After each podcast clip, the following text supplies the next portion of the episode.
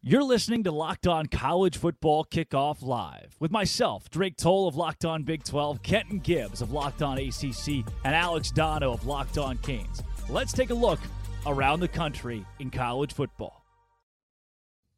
Happy Thursday, everybody, and welcome into Locked On College Football Kickoff Live. That is Kenton Gibbs of Locked On ACC and Locked On Wolfpack, Alex Dono of Locked On Canes. I'm Drake Toll of Locked On Big 12, live from my Nokia 6 today, guys. I was just trying it out. I broke it out, see if it can work, and the audio on it is great, but the video is lacking just a bit. And it's not Friday. I, I, usually thank everybody for joining us every Friday for Locked On College Football Kickoff Live. But considering games kick off tomorrow, we wanted to get a day ahead on conference championship weekend after a wild college football season. Football is over for many schools. There are plenty that aren't going bowling. They packed everything in and ball game. And, and for many, they're still competing for a college football playoff, and that's so big this weekend from Alabama and Georgia to even Michigan and Iowa, and tomorrow night, Oregon and Washington. Kenton, this is it. We've got still seven, eight teams in play here, and we've got to bring it down to four. Yeah, absolutely. And here's the deal this final weekend of the season is going to be vitally important from a lot of aspects because there are multiple teams that are in this hunt. This is the most competitive that the CFP has ever been in terms of you can make a case for this team. You can make a case for this team. You can make yeah. a case for this team. And, you know, I think that, I think looking at this situation, we're going to find out what the committee values in a lot of ways. Right. In a lot of ways. Because do you put a Bama team in if they beat Georgia? And you say, well, they have the better win, but you lost to a team that's also on the cusp. Yeah. What do we do there? What do we say there? Or or do you value a team, Oregon, Washington? It's about who's trending in the right direction, all this good stuff, all that good stuff. It's hard to beat a team twice. We all know how hard that is. But let's just say Washington does pull off two wins. Then what? Where do you put them? You know, there's a lot of questions swirling around this thing. Florida State, if they barely escape with a win against Louisville, even if they dominate Louisville, do they say, well, we know without Jordan Travis you can't compete? Or do they say, you know what? Hey, you did what you got to do. You did your big one. You won all these games by all these points. We got to put you in the playoff. So it's going to be very interesting to see how the committee plays this thing. Because I'll tell you what, if they do a bad enough job, the folks will be screaming, bring back the computers. We got AI now. Bring them back. Yeah. Uh, well, you say that there almost feels like there is no fear of repercussion no matter how many people scream uh, you know we hate this or this was unfair. That has been the case since the college football playoffs conception and now moving to 12 teams you have that to fall back on. This year can just be the wash where we put in four teams we're moving on we're going to 12 dono with that it, it makes me think of fan bases like texas. They've got a road win against alabama their only loss is against Oklahoma at a neutral site on a last second touchdown. They've got a much better resume than Oregon, who has 62nd strength of schedule, Texas in the top 10. Why aren't the Longhorns getting any love here? Well, I know that um, you know Texas is not going to get in. I don't believe. Uh, now, obviously, if Alabama does beat Georgia, that's where Longhorns fans are going to have the opportunity to go crazy, and I and I get it, yeah. right? Because uh, you know uh, there have been years, you know, back when Miami used to be really good, and I thought they were hard done by those old BCS computers that you guys were referencing earlier, where it's really fun to complain about that. Texas would be in an opportunity to complain. Now, to build on what Kenton was saying about this college football playoff committee, not all of them kind of take the same path to that destination. But at the end of the day, the criteria technically is putting in the best four teams, who you believe the top teams are, not necessarily the teams with the best resume. So I can understand. And I know Alabama, they lost head to head at home against Texas. I get it. But based on the way the remainder of the season is played out, if Bama does get a signature win in the SEC championship game against the two time defending national champions, you would be able to strongly argue at the end of the day that even though they've got the head to head to head loss to Texas, Alabama is probably the better team right now. And I can also understand what you're saying about Florida State. Yeah. You know, Florida State, if they, you know, squeak by Louisville, they could end up still getting passed over and not making the top four. But it's the committee's job to decide at the end of the day who they believe the best four teams are to put them in that college football playoff. Now, as a fan, I love the fact that this thing is going to be expanding to 12. I just think it's mm-hmm. more fair that way to give 12 teams an opportunity. At the same time, as a media member, we're probably going to miss some of these conversations a little bit, guys, because arguments about, you know, who number 13 is that should have been top 12 are not nearly as fun as, you know, arguing that number five or number six should have been in the top four. So a lot of these debates are going to be missed, but there are some opportunities. And guys, you think about the Pac 12 championship game, it's been a hell of a year for the Pac 12. And the Pac-12 as we know it is over. I mean, what what a great final se- for a conference that's been around for more than a century yeah. to die the unfortunate death that that conference is dying, and to have two of the best teams in the country going head to head for the championship. And I believe, despite what happened, the result of the first game, I do believe Oregon is the better team, and they're probably going to win tomorrow. They're probably going to get into that college football playoff, but. Washington is an amazing story as well. And I hate to see the Pac 12 as we know it going away. Yeah, an interesting note on that, Dono. The conversations will be replaced with who wins between Penn State and Ole Miss at a, a campus site game. And I think those conversations will be so much more exciting than the what ifs or what could have been. Now we get the how does it play out when those teams get their fair shake in a national championship? So we will see the the evolution of that going into next season. And to touch your Texas point, I want to go back to you here, Dono should they have just played Western Carolina? They went on the road and beat Alabama, but what did it mean? What did it yeah. do when yeah. Alabama gets in the? Well, where's your reward for yeah. going and winning at Alabama? You might as well have just played Western Carolina. Yeah, no, it, it's it's a great point, and and again, if I were if I were a Longhorn fan, I would be enraged with the way this thing's probably going to play out. Now, at the end of the day, Drake and Kenton, and this is why they play the games. We're going to find out on Saturday. Is it? I, I mean, because they, they, did. Texas and Alabama played. Hello. They did. They did. But here's the thing. Here's the thing.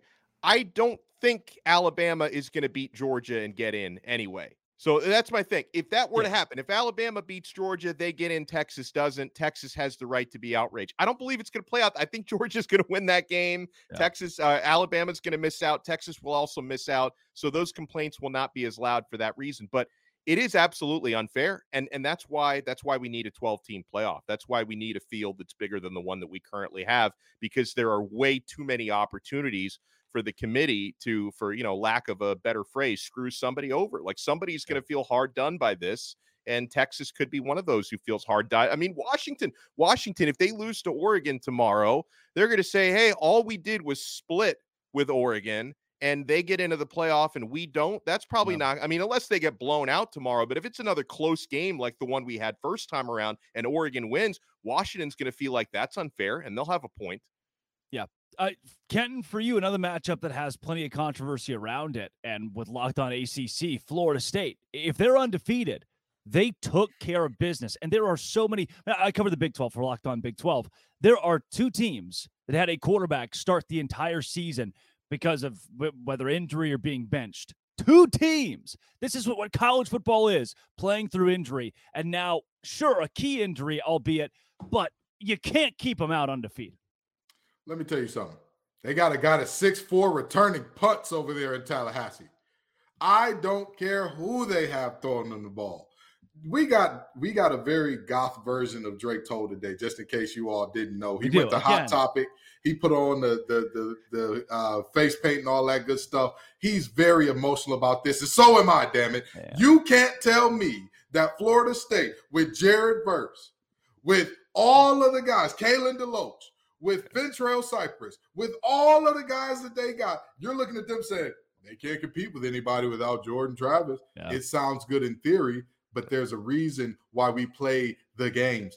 We cannot penalize teams for having key injuries late. That's never how this thing has worked out, and it can't work out that way this year. All Florida State has done is whoop the wheels off teams week after week after week. And if Jordan Travis's injury was so bad that this team is now so worried. Okay, all they did was beat Florida by nine. How many how many points did Georgia win by this weekend? Eight. Eight. Eight. So wait a minute. All of the injury and all of how bad it was, and you can say all you want about, oh, Georgia rested everybody. Everybody was rested. Sure. Don't matter to me. At the end of the day, you put on film what you put on film.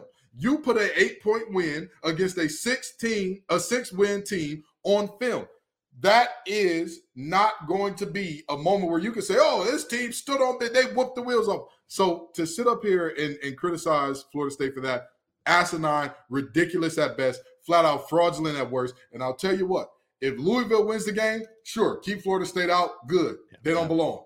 If Florida State wins that game, all they have done is go undefeated in the Power Five. You cannot keep an undefeated Power Five out. I don't care what conference they're from. And I think the committee's going to agree with you. I, I don't see Florida State because remember, they're already in the top four. I don't see them falling out yeah. if they win the ACC championship. Like they, are going to be, you just got to take care of business. And I, I agree with you overall. And because I've seen over these last couple of games, I think Tate, Tate Rodemaker has grown into that offense a little bit. He's never going to be Jordan Travis. He's never going to offer, you know, the ability to extend plays and make some of the dynamic plays. Florida State's a really good football team. He's got to get the football to their excellent perimeter players, the Johnny Wilsons, the Keon Coleman's of the world. Florida State's got a very good defense, which I think is going to give Louisville a really hard time in that championship game on Friday. You know, Rodemaker, he's got to be a really solid game manager to win that game. Now, would that be enough in the college football playoff? I will say that even if Jordan Travis was still there and not Rodemaker, I, I wouldn't yeah. predict Florida State to beat some of the other teams they're going to be in that field with. But do they deserve, if they win that game against Louisville? Yes, they deserve to get in. I believe the committee will get it right. They will put them in. Yeah. And again, they've got not just a win against LSU, they have a beat down against LSU and a possible Heisman winner in Jayden Daniels. And uh, more than this year, more than ever to me, we are devaluing what teams did in the first three and four weeks of the season. We are taking away some of the big. ones. We have planted these games in our schedules to build strength of schedule. And now, when the clock's striking midnight due to some key injuries or due to that one loss in the midseason, those don't seem like they matter. And that's something that plays in so large this week. And speaking of large, Kenton, will the, these spreads Oregon minus 10, Texas minus 15 and a half against Oklahoma State. Even Georgia a touchdown favorite against Bama and then 21 and a half for Michigan over Iowa. What are the odds we get a big upset somewhere in here? I mean, and, and even a big upset would be Washington over Oregon based on a 10 point spread. Penix is going to get the job done the same way I said he would the first time, and nobody believed me. Washington is going to beat this Oregon team. Oregon bullies a bunch of bad teams, and everybody's all of a sudden, oh my God, the mighty Oregon Ducks. You can't do nothing with them. Let me tell you something. You can try to change, but that's just the top layer. Homie, you was who you was when you got here. That's what I look at Bo Nix with. That's who I look at him as. You're a good quarterback. He's good. He's been in college for forever and a day. I believe he was in college when Brandon Aiyuk was catching passes from Jayden Daniels at Arizona State. That's how long that young man has been in college. But with that being said, when he, he was in college, Jalen Hurts was throwing to CeeDee Lamb at Oklahoma. Those two guys have been all pro in the NFL for a few years now. That's my point exactly. Bo Nix is not the guy that everybody thinks he is. Uh, Penix is. Penix is that. He is phenomenal. He is spectacular. He's playing through injury, making it happen, and all that good stuff. I'm gonna tell you what, Oregon, they're a good team, very good team. I'm not saying that they're a bad team in any way, shape, form, or fashion. I understand that they've been beating the brakes off teams, and it looks like Washington's kind of struggling to get to the finish line. Heed my words. Washington will walk away the Pac 12 champions, and they will get into the playoffs. I strongly mm. disagree. Um, and and it going back to here's the thing. By the way, back- that is as mad as I've ever heard Dono. That was I mean, a, that there was some oomph in that. Game. I mean, I don't know. I, I, don't know how mad I can get about a game that's not even happened yet, but I just I don't see it playing out that way because back in the first matchup, yeah, Washington won that game. Oregon beat themselves. I mean, there was some bad fourth down decisions. A college kicker did college kicker things when they could have won the game there. No. Um, so uh, and, and since that time, and I know that there's been more injury issues for Washington, but since that time, Oregon has actually trended stronger coming off of that loss than Washington trended coming off of that win. And that game was in Washington. This game is, you know, in Vegas, neutral site. I'm sure both teams will travel, but it's not going to be the home field advantage Washington had the first time around. I can agree with you on Penix. Like I'll take Penix over Bo Nix, but Bo Nix is not chop liver. I mean, six year has been the charm for him. He's been incredible out there this season. You know, he he and uh and Penix have very comparable numbers. Nix arguably has slightly better numbers this year. So this is also, mm-hmm. I think Jayden Daniels should be the Heisman winner. Let me just say yeah. that. But yeah, this matchup could decide that Heisman because the Heisman voters do they value the stats or do they value the signature win? So if they if more value comes into the signature win, that matchup could decide it. I, I see Oregon winning the game. The nine and a half point spread is probably too big, but I think Oregon. It's an insane win. spread. That's yeah. unbelievable um, for a team that beat them in the regular season. I, I wasn't expecting that. And to, to your point, Donna, when you talk stats or the big moments, who has a Heisman moment?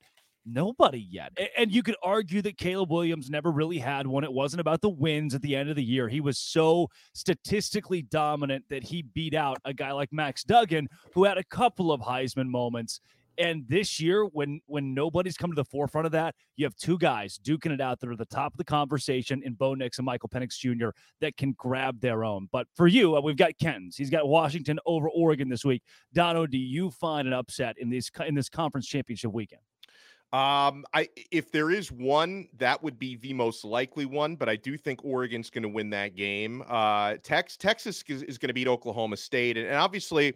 Oklahoma State, what a Jekyll and Hyde team, right? Because the oh, same team geez. that beats Oklahoma gets blown out by UCF. I think I think Texas is going to win that game and win win big because for Texas, unless there's just a massive choke job, they know not only do they have to win, but they have to put up style points, guys, yeah. in order to have a chance to get to the top four. So Texas is not going to take their foot off the gas pedal if they have the opportunity to blow them out. Uh, you know, I, I, I, I, don't know. You know what? I, have already predicted Georgia's going to win the game, Uh-oh. but Alabama, man, I, I could talk myself into thinking Al and yeah. you know, last week doesn't matter. I know Alabama, you know, they barely beat Auburn. That game is always drunk. And you know, Georgia Tech against Georgia, I don't really put any stock into that one. So this is this is a completely new day for both teams. It wouldn't shock me if Saban pulled something off. So I don't know, e- either that one or Washington, probably the most likely. And listen, Louisville, Louisville, eh, I, I still think Florida State's the better team, regardless of who the quarterback is. So I, I'm not putting a whole lot of stock in the Cardinals in that one. But I, I would say maybe Alabama has the biggest chance of pulling it off. The yeah, first ever self sell me why. I love that. Yeah. I absolutely love it. And I didn't I sell I, it that well because I didn't have no. the great confidence. I really did. no, I think I've sold myself. Was the was the approach there? Uh, yeah, I, Alabama to me too. There there comes a point for Nick Saban where it's we've broke in the bend don't break conversation. Alabama has been broke against Georgia year in and year out now. I know it's only been the last couple of seasons Georgia's gotten the best, but I, I, I, at some point Nick Saban says, "Look, I'm still the top dog. I'm still the king." There's still that there was that era where he had never lost to an assistant for a decade. He's still Nick Saban. And that's got to be the message at Alabama and through Tuscaloosa this week. And then you get in the conversation of does that keep Georgia out? That, that complicates things so much as we go down the stretch here in the college football playoff conversation. But speaking of that, let's get into some sell me whys for these underdogs and those who are big favorites this week. We will also talk transfer portal, all the latest in that, and and maybe even some Liberty, New Mexico State. Miami, Ohio, Toledo. Who knows what's in store on Locked On College Football Kickoff Live? But first, we'll take it to Dono.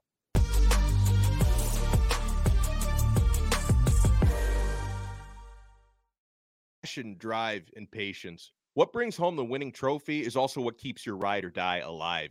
eBay Motors has everything you need to maintain your vehicle and level it up to peak performance. From superchargers, roof racks, exhaust kits, LED headlights, and more. Whether you're into speed, power, or style, eBay Motors has got you covered. With over 122 million parts for your number one ride or die, you'll always find exactly what you're looking for. And with eBay Guaranteed Fit, your part is guaranteed to fit your ride every time of your money back. Because with eBay Motors, you're burning rubber, not cash. With all the parts you need at the prices you want, it's easy to turn your car into the MVP and bring home that win. Keep your ride or die alive at ebaymotors.com. Eligible items only, exclusions apply. eBay guaranteed fit only available to U.S. customers.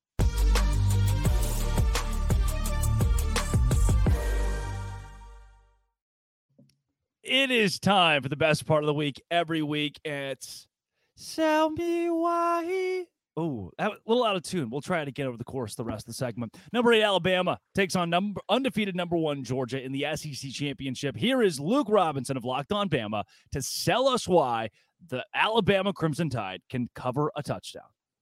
Hey everybody, my name is Luke Robinson with Locked On Bama, and I'm going to sell you why you should take Alabama and the points against Georgia in this SEC championship game. And the reason is because Alabama's rarely an underdog, and when they are, they typically win the game outright. I would say, hey, look, if you want to take a, a smaller gamble, take Alabama on the money line because I'm telling you what, this team is playing really, really well. They're having a lot of fun. In a couple of games, Alabama hadn't been underdog many in the past, say, decade, about four. At least two of those were against Georgia. Both of those Alabama won outright. This team, uh, is, like I said, is a little bit different than most other Alabama teams. Not quite as the business-like approach. A little bit more fun. A lot of that starts at the top with the quarterback, and I think Alabama's going to march out of Mercedes-Benz Stadium, where they're undefeated, by the way, with a 27-26 win. You know, I'm not usually sold with the this team's having fun, things are going well, you know, we're, we're, playing hot and we're great as an underdog. That doesn't give me a lot of tangible on the field stuff. But Kenton, after watching the way that things went down on Saturday, this I've seen college football teams do this so many times. They they get that skinnier teeth win, the miracle moment. You think, what if we're just the team of destiny? I, I think you do have that chip on your shoulder coming into this game after the way they beat Auburn. You know, I think that Nick Saban also has a chip on his shoulder about the way people are talking about Kirby Smart now because Kirby Smart's beat Nick Saban a total of what? One time now? Is it one? I think twice, I think. I think it's I twice. Mean, either twice. either way you even cut then, it, even then, yeah. Either way you cut it, slice it, or look at it here. You're the in the last time that Georgia beat Alabama, in that same season, Alabama had beaten Georgia before that. You're looking at a situation where people are going to be saying, oh my God, is it time for Nick to hang it up and all that? In the same way that we got a swan song out of the Pac 12, unlike something that any of us could have precipitated, we're probably going to get the same thing out of Nick Saban here. Like, all right, uh, the old dog still got a couple left in me. In the words of Tim McGraw, I ain't as good as I once was, but I'll be as good once as I ever was. And I think that this nope. is Nick Saban's nope. moment. Nope. Toby Keith. Toby, Toby Keith. I don't know country singers. My bad. Anyway, I think that we get that one where he's as good as he ever was right here. All right, Dono, do you like him covering a touchdown? I do, uh, and I'm glad we had Luke on because he sold it better than I sold it to myself. So he may, and I didn't realize they were undefeated in Mercedes-Benz Stadium. So uh, that's another feather in my cap there. Um, but tangible stuff. Um, Alabama's got the best defense Georgia has faced all year. I think that's worth noting. And you know, Drake, I think you were the one who mentioned when you get the type of win and the type of moment that Bama had last yeah. week, where you know you're you're converting a fourth and 31 to win the football game, snatching victory from the jaws of defeat uh, I, I think that can create like an effect where you feel like you're invincible, right? And, and most over the years, most Nick Saban teams probably feel that way anyway, but didn't start out that way for this year's Bama team. They had a rocky road for the first, you know, three, four weeks of the season, but I think now they believe in themselves. So uh, I'm going to I'm I'm I'm going to pick Georgia to probably win this game by three or four points, but I, I do think Alabama covers. I think the number being about a touchdown is too big because I believe in the way Bama has been trending upwards. Now with Georgia, uh, I think it might have been a good thing for them long term that they missed Brock Bowers for about a month because that caused other playmakers to have to step up and kind of learn how to run that offense without him. So, uh, Georgia, to me, I could see them winning a national championship again this year. I just don't think they're going to blow Alabama out. I think it's going to be a close yep. game. Kenton, you are as good as you once were. It is one win. Kirby Smart has gotten one win in five tries against Ooh. Nick Saban. So I'll retract my statement. I, re- I double retract. Alabama is broke against Georgia. I'm telling you, the only thing that I will say is this: Jalen Milroe demanding the Heisman after that win. My brother in Christ, you were benched yeah. earlier in this season. Whoops. Knock that off. But very seriously, very seriously, I think that the the Kirby has overtaken Nick talk it's a little overblown. It's a little overstated. Yeah. And I think I think that Nick is like, oh, don't worry. Y'all, y'all forgot who Pops was. I got to spank that baby, put him back to sleep. And Georgia is a very big baby now. That's a very tough one to spank, yes. but we're gonna see what happens there. Now, Georgia has won almost 30 games in a row. So you yeah. can make that, yeah. while it hasn't all been head to head against Bama, you can make the case that Kirby Smart is the king of college football, at least for now, but he Absolutely. can be dethroned on Saturday without a doubt.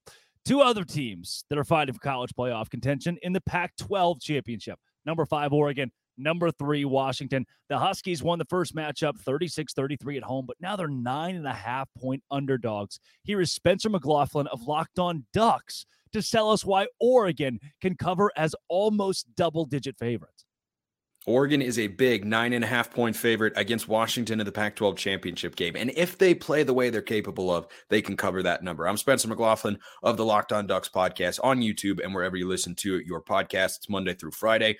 Oregon is playing better football than Washington. That doesn't automatically mean they're going to win the game. It's the reason they opened as a seven and a half point favorite. And I think the public, largely because of the way Oregon's played the last couple months, has moved it out to a nine and a half point spread. Oregon can cover that number, though. Bo Nix is playing as good a football as anybody in the country. His decision making and playmaking have both been off the charts good over the last couple of months. The run game hasn't been quite what it was in the first half of the season, but in each of the last two matchups with Washington, both losses for the Ducks, Oregon has run the ball exceptionally well, and the Huskies have struggled to tackle. If that comes up again, Oregon can win by 10 or more. Okay. Oregon can win by 10 or more, Dono. I, I, I, will agree with that. We've seen them dominate teams. However, you use the inverse of, of what of what Spencer brought. If if Oregon plays their best brand of football, if Washington does the same, I, I still think the Huskies have an edge here. Well, you know, the Huskies, and you could say the same thing about Oregon, honestly, but one of the reasons why I think this game is going to be close is just the big play potential. I mean, we've talked about Penix. Uh, it, you know, he could at any point in time hit Rome Odunze for a, you know, a 75 yard touchdown. It can happen in the blink of an mm-hmm. eye. Uh, I think one of the keys for Washington, if they're going to pull off a, a big upset here, despite the fact that they've beaten this team already, can they generate any sort of a pass rush? I mean, we look at, you know, how good Bo Nix has been this year. It really shouldn't be that much of a mystery when the Ducks have only surrendered five sacks this year, guys. That's the fewest yeah. given up by any FBS team. And inversely, Washington is 110th in the nation in producing sacks. So if they can flip that narrative around a little bit and apply some pressure, that could be the X factor in this game. Because I think a lot of people look at it and just say, this is probably going to be a shootout the way the first game was. Probably going to be relatively high scoring and going to be really close. But if, if I'm going to look at, at the Huskies to pull one off, if, if they can put some pressure on Nix, which nobody's really done this year, that could give them an even bigger edge. But I I thought Spencer did an okay job selling it. But I think even Spencer has got to know nine and a half points. That's probably too big for a game like this. Yeah. Yeah. Kenton, for you as somebody who played the game at the collegiate level, how much of this comes down to coaching. Each team got a fair shake at. We have Kenton here. Oh, I think. Oh, oh, he's hey, back. Kenton, uh, how much? how much of this is coaching when you talk about two teams that have already met once before? You played the game at the collegiate level. Yeah. Uh, is it adjustments? Is it? Are we going to learn who's better when it comes to the guys with the headsets? Yeah, absolutely, absolutely. Okay. That's why it's hard to be the team twice. And not only is it the guys with the headsets, you have seen what has success. And generally, it's easy to get lazy and settle in on, hey, we had success with this the first time, let's do it again. That's that's the thing there. And I'm gonna say this. Washington, the, the Huskies all season have been the Rodney Dangerfield of college football. They get no respect at all, week in and week out. Whenever it's who's primed for an upset, somebody's always screaming, The Huskies, the Huskies are going to lose it this week. They're going to blow it this week. They can't win this game. Do y'all remember the first matchup against Oregon? Got no chance. Oh, this team. Oh, Oregon is right. You know, Oregon's on the road, but I'll tell you what, that's one of the best road dogs you're going to see all year. And lo and behold, they just won the game. I'm going to tell you right now, this Washington team has had it up to here with the disrespect. And I don't know. I'm not going to lie and say I have sources inside that program because I don't. But I'm going to hope and pray and wish that they have the temperament in that building that is absolutely pissed off, disgruntled, and downright nasty in terms of y'all still don't believe. How much more can we do? So after we beat this team, let me guess, we're gonna go to the playoff and y'all gonna say we need to lose by double digits there too, right? It's it's their time. Huskies are having a special season. They keep it rolling here.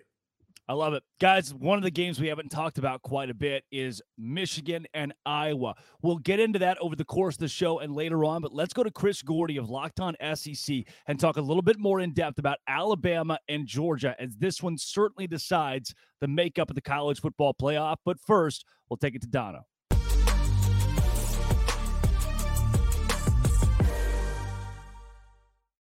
Having so much fun since 2020 on PrizePicks. Prize Picks is the largest daily fantasy sports platform in all of North America.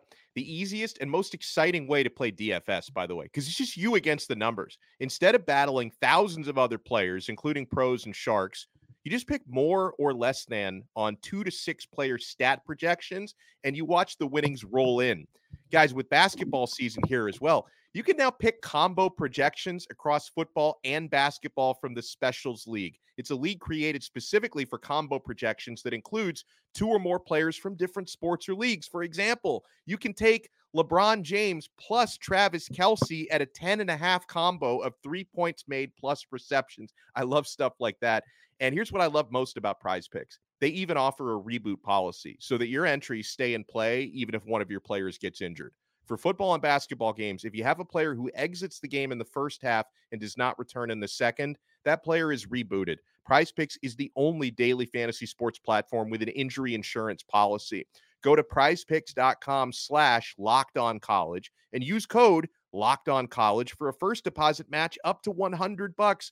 PrizePicks really is daily fantasy sports made easy.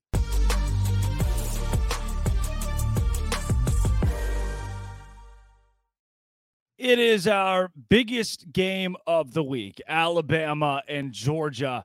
Chris Gordy here to break it down from Locked On SEC. Gordy, in this matchup, now as we've all learned, Nick Saban 4 and 1 against Kirby Smart, does that trend continue and Georgia's almost 30 game win streak break? No, I mean, look, eh, eh, as much as we want to talk about you know, Armageddon with the college football playoff. Can Alabama do it? And I've heard some Alabama fans this week. Oh, Nick Saban owns Kirby. I mean, you know, he got through once, but uh, it was when you know all the receivers went down for Bama. But I just think this Georgia team is on another level. Uh, the way Kirby has recruited. The their roster is three, four deep with four and five star uh, talent. And look, Bama, give Nick Saban credit. He's done a great job of coaching this team up. They were not, uh, you know, we before the year, I think some of us kind of thought, okay, this could be a two loss team. And when they lose to Texas at home in week two, some people are thinking, oh, they're going to lose three, four losses. Give them credit. They've rallied. I'm a little bit uh, hesitant on the Jalen Milroe has arrived uh, you know, they were very fortunate, as we know, to win that Iron Bowl a week ago. They should have lost that game. Miracle play. Give them credit. They make a big play when they needed to. But, you know, w- when people were talking about, oh, this team's getting red hot, Milroe's looking great and all this, keep in mind who they were playing. They were playing some mediocre to bad defenses when he really started taking off. They had to hold on for dear, dear life in the second half against Arkansas. After yeah. that, they have a terrible first half against Tennessee. Then they have an awesome second half against Tennessee.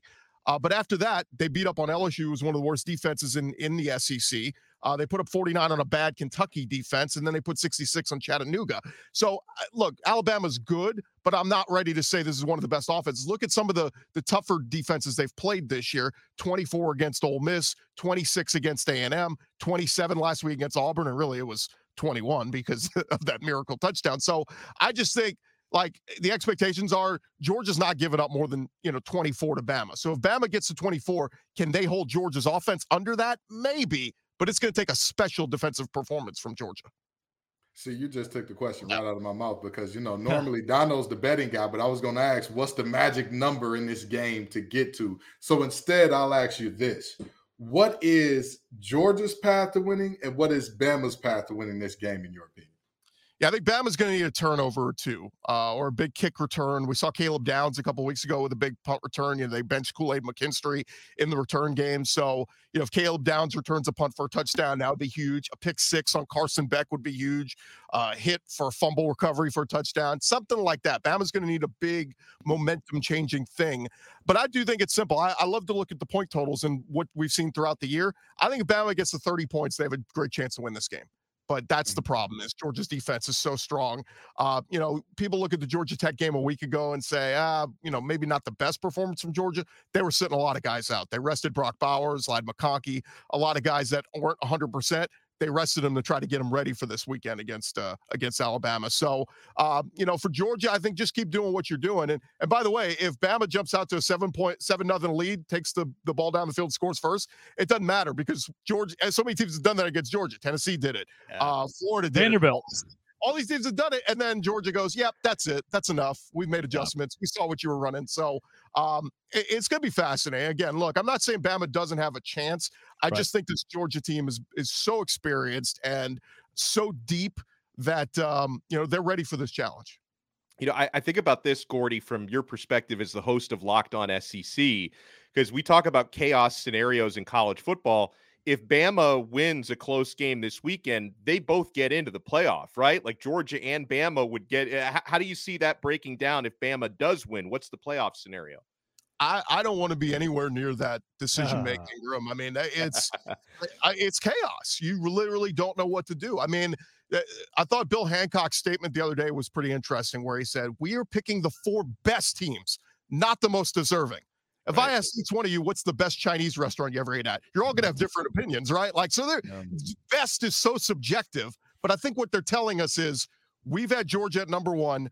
We think Georgia is one of the best teams. If Georgia loses on a last minute field goal to Bama, Georgia is still one of the four best teams in the country. They're not going to take them out of the top four because of that.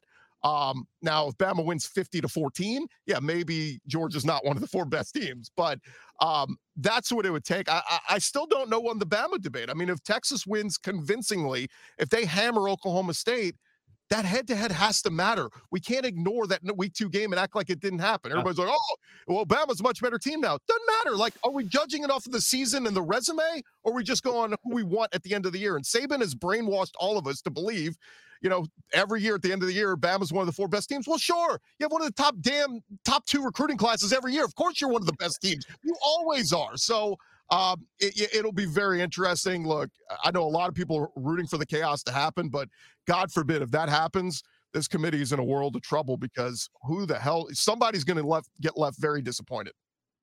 Gordy, before we get you out of here, we've talked about how the game can play out. How will it? Who wins and how does it go? Yeah, I think I think we see what we saw this year. I think Alabama comes out, executes. I think they score early. Um, it wouldn't surprise me they get the ball first, take a seven nothing lead. But then I see uh, we'll see Georgia do what Georgia does: the quick passes out to Brock Bowers and and some of their Rara Thomas and some of their weapons they have, and that run game. I mean, Kendall Milton and uh, you know all the different pieces they've had throughout the year. Daijun Edwards been so good this year. Uh, they just bleed you. It's that slow bleed where it's like, God, he just got six yards of first down. Oh, it's another six yards. And it's just like they just keep the chains moving, keep the clock running. And so, uh, yeah, I, I picked Georgia. You know, I think Georgia scores in the 30s. Wouldn't surprise me if they get the 40 here.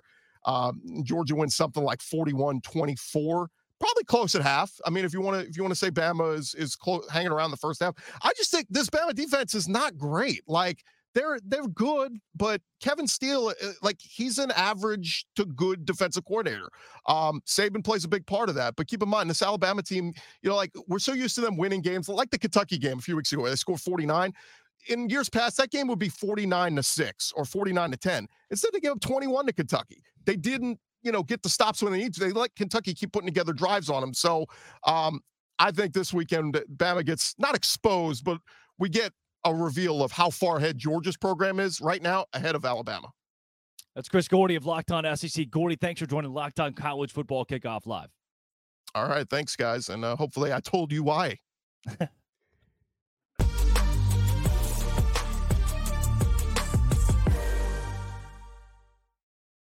I think what Gordy was looking for there was sell me why he, uh, you know, he just kind of botched it. So I needed to, I needed to come in and clean up a little bit there. Uh, guys, I know we've talked a lot about this Alabama and Georgia game, one that we haven't gotten to yet Michigan and Iowa. I, 21 and a half point spread in a game where I, I don't know if Michigan will score more than 24 points. That's not a knock on Michigan. It is a complete and utter respect to Iowa's defense. Now, will Iowa put up more than three points? Is the big question, I guess. How do you view this one, Kenton? You know, the, Michigan might not get to 24. They don't need to. I mean, this Iowa offense, it's disgusting. It's bad. It's pretty bad. You know it's bad when you got to fire your son. You know, like it's it's one of those moments. There's a very big thing also going on at Michigan where a son may need to get fired. And guess what? He's not yet. So, yeah. uh, very seriously, I see this as a situation where Michigan, I I could see them getting to about 24, 27 points. I don't think Iowa puts up more than seven. So I, I think that they cover. I could Yeah. see Iowa covering, but I don't. Uh, there's their, their path to win this game is zero to none. It's slim to none. And Slim's got his top hat on with one foot out the door. He's doing the smooth criminal lean out the door. So I, I think that uh, Michigan takes care of business here. Yeah, Dono, I don't think there's anything Iowa can do to win. That that can't be the conversation here. But their defense, to me, at least keeps this thing within 21, despite the way Michigan has blown out a lot of teams on their schedule. the very first two bets that I put on my bet slip on FanDuel heading into this weekend. I didn't have to think a whole lot about these. And even if one or both of these don't hit, I will have no regrets because they should hit under 34 and a half. I feel very strongly about that in this game. I, I see the the combined score probably being in the 20s, right? And Iowa plus 21 and a half. Now, with that said, I think Michigan's going to win the football game. I, I just think that uh, they may not throw the ball the entire game because they'll be playing with, with a lead. And I think Michigan's defense is going to be rolling. It's going to be a very run heavy attack from the Wolverines. They're just going to take care of business. And then, yeah, Iowa's defense, they, they can slow Michigan down to a point. They can't score on Michigan because let's not forget Michigan has an incredible defense. I know the storyline for Iowa has been defense because they can't score. Michigan can score, but they're also they've been consistently one of, if not the top defense in the country for most of the season. So and listen, it, it's no disrespect to to Michigan. Uh, I just think that out of out of the Power Five championship games this weekend, this to me is the most missable out of Yeah. them. That if I, you know, for whatever reason, I maybe do some yard work and I, I don't catch the entire game, I'm probably not going to lose too much sleep over that. But I think Michigan's going to win, but it's going to be a low scoring game, and they're probably not going to cover. Dono's the maniac doing yard work at 7 or 8 p.m. Uh, Yeah, I Eastern wa- time. I wasn't sure if that was a night game, but yeah, okay. Oh so I'll be doing yard work. All right. Dono's married to the yard work. Uh, Iowa's last five games 13 to 10, 15 to 13, 22 nothing, 10 7, and 12 10, which is straight out of the book of the 1920s. Just like Yeah. John Heisman era, Georgia Tech, Cornell going out there and duking it out. Um, I do think Iowa covers the 21 and a half this weekend. That that's given us a good view, guys, of the, the conference championship games this week. I know the one that we really didn't touch too much on is Texas, Oklahoma State, but the biggest storyline in that is not the game itself. It's more so can Texas backdoor its way into the college football playoff somehow, and how does that resume stack up? But as we move out of the games themselves, let's go into some big booms and busts. This is really the last chance we'll get to pinpoint those over the course the entire year that we think, wow, that team is a bust. And Kenton, I know you're passionate about a couple. Yeah, I want to start off with bust, and I want to actually start here. Okay, everybody during rivalry week who's mm-hmm. being soft and saying, "Please stop saying mean things to our Yep. team." Listen, it's rivalry week. Turn the This- sprinklers on. I love it. Turn the sprinklers on. Turn the and, sprinklers on. and tell me you did it. Call the opposing team pieces of crap. That's what you're supposed to do. Say that you couldn't get into our school. Say that. You're supposed to hate each other.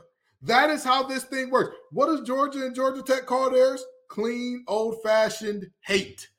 What does uh what does West Virginia say to Pitt when the song Sweet Carolina come on? They tell them to eat feces in a four-letter word that rhymes with spit. Obviously, I'm not gonna say it because I don't want that call from David. You know, Ghost Drake Toll needs money to get that makeup that he's applying. So, with that being said, my first bus goes there. My second bus. This makes me happy. This brings great joy to my heart. This Oh, brings joy. There we go. Oh, William Mack Brown, come on down to the floor. For the se- and I know a lot of you are thinking, oh, you're partying on your enemy's grave and you beat them. Let me tell you something. If a child is younger than four years old, they don't know a world where NC State lost to UNC. Let's start there. Mm. Mm. Let's go beyond that to the fact that for two straight seasons, those boys in Chapel Hill have absolutely broken down like a 93 Pinto on the side of the road. Wait a second. If a child's under four years old, they don't know a lot of things, Kenton. I just want to throw that part out there as well. That's fair. That's fair. That's very fair. but you've got a the re- point. I'll give it to you. But the reality is, this man has led this program to top 10, top 12, top 15, and then falling off a cliff every single time with no parachute. This ain't Fortnite. They falling off that cliff in an ugly manner. I mean, this is like the other guys when they said aim for the bushes. What bushes, Mack? This is hideous. Why does your team not show up for the second half of the season? That's my second bust of the week.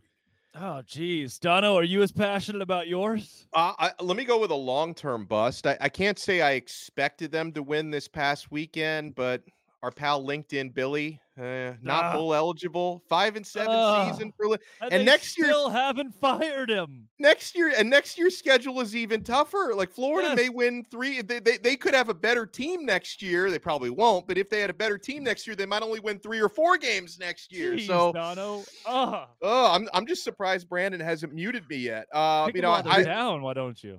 I- I Victory would- lapping our rivals. We love I- this. Yeah, we love I, I was- this. I was gonna I was gonna throw some shade at North Carolina, but I can't possibly do it better than the way Kenton just did, so I'll leave that one alone. Uh, in terms of just strict uh, strict busts from last week, okay, how can I not go Auburn? I mean, Oh. you are you are a fourth and thirty one stop at home Yeah. away from beating Alabama, and you don't stop that fourth and 31. And how many seconds did Jalen Milroe have to throw that football? He was in the what felt like 30 seconds. He's dancing around uh, in and out of the pocket. Uh, but listen, I, I know it's a tough one. Where, wherever you are, Zach Blackerby, I'm so sorry, and I'm sure you haven't recovered from that yet. And I can't blame you for not having recovered from that. But I got to go with them for a bust. And if I can flip the script to uh, this is one of those weird weeks where my busts outweigh my booms, but I've got to go Michigan for a boom, right? I mean, last uh-huh. week, rivalry week, and out of all the rivalry games played, none were bigger and none were contested against a tougher opponent than what I mean, you could argue Ohio State had the toughest opponent, but you know, from Michigan's side of things, that that was the biggest win of the week. That was a you know a, a defining win for Michigan once again without Jim Harbaugh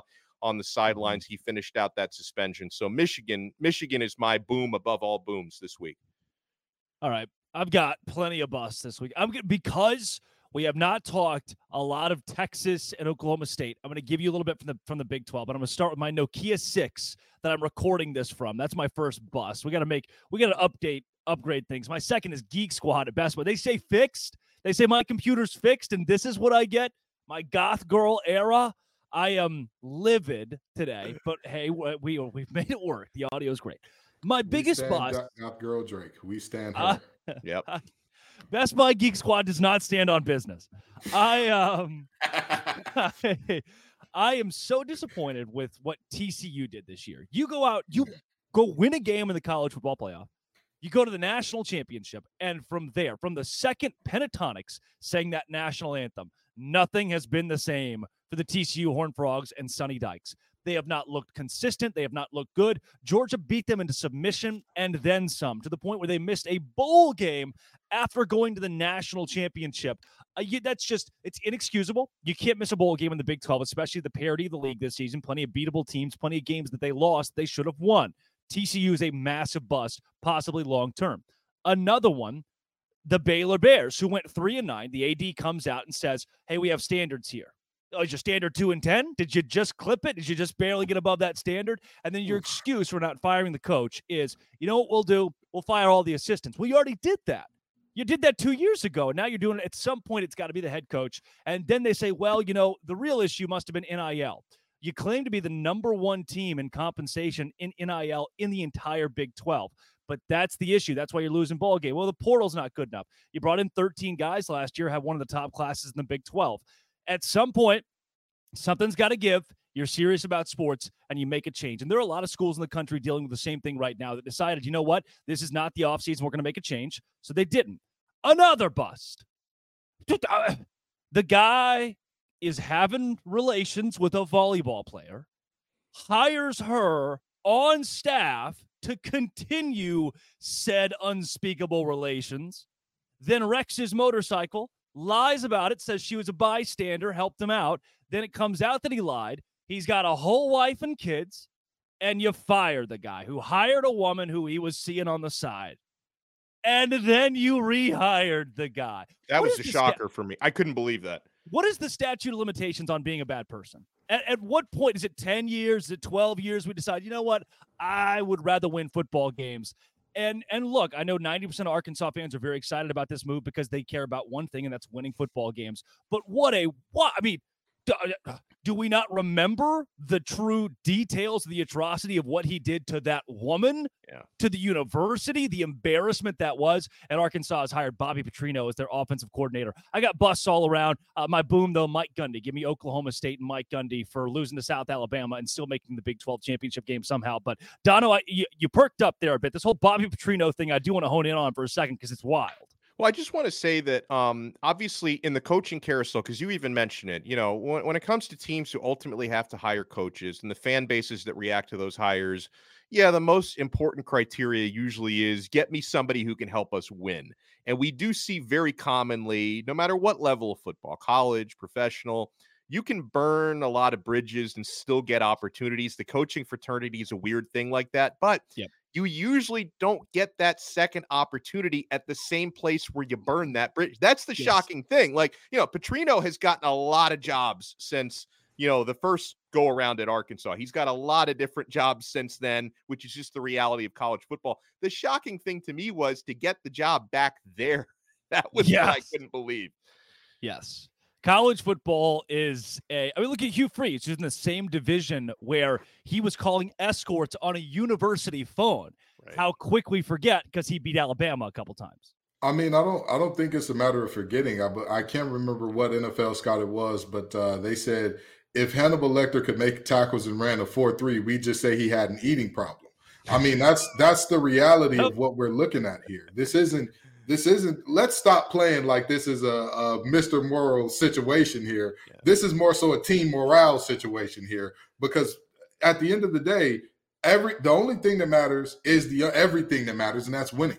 That's it. That's you know we we talk about hey we want to make your son a better person. We want to make him a better yeah do your Jameis Winston. Eating w's is what matters here Everybody sits on the couch and says, Hey, we're going to make your son a better man. We're going to make him a better player. We're going to make him all the good things when he comes to our university.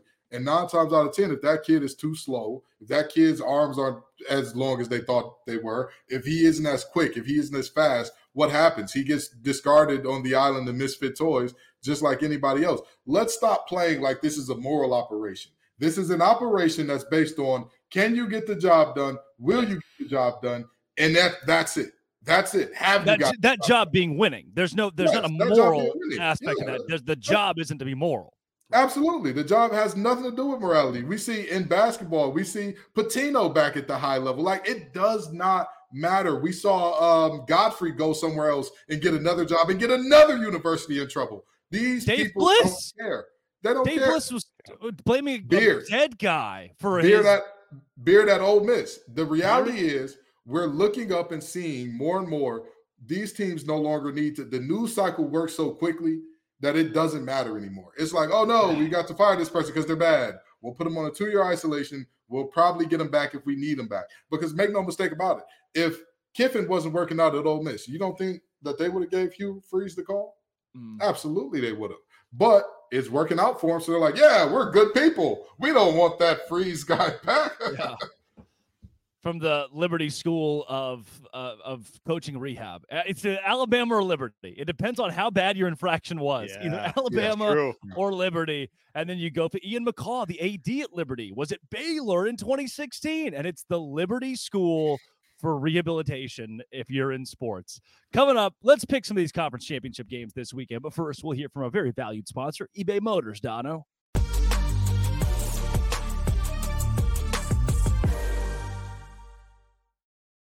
Passion, drive, and patience. What brings home the winning trophy is also what keeps your ride or die alive.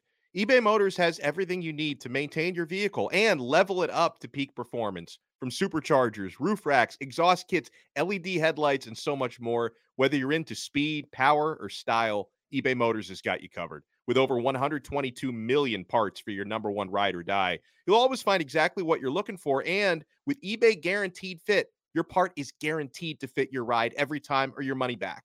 Because with eBay Motors, you're burning rubber, not cash. With all the parts you need and the prices you want, it's easy to turn your car into the MVP and bring home that win. Keep your ride or die alive at ebaymotors.com. Eligible items only, exclusions apply. eBay guaranteed fit only available to U.S. customers.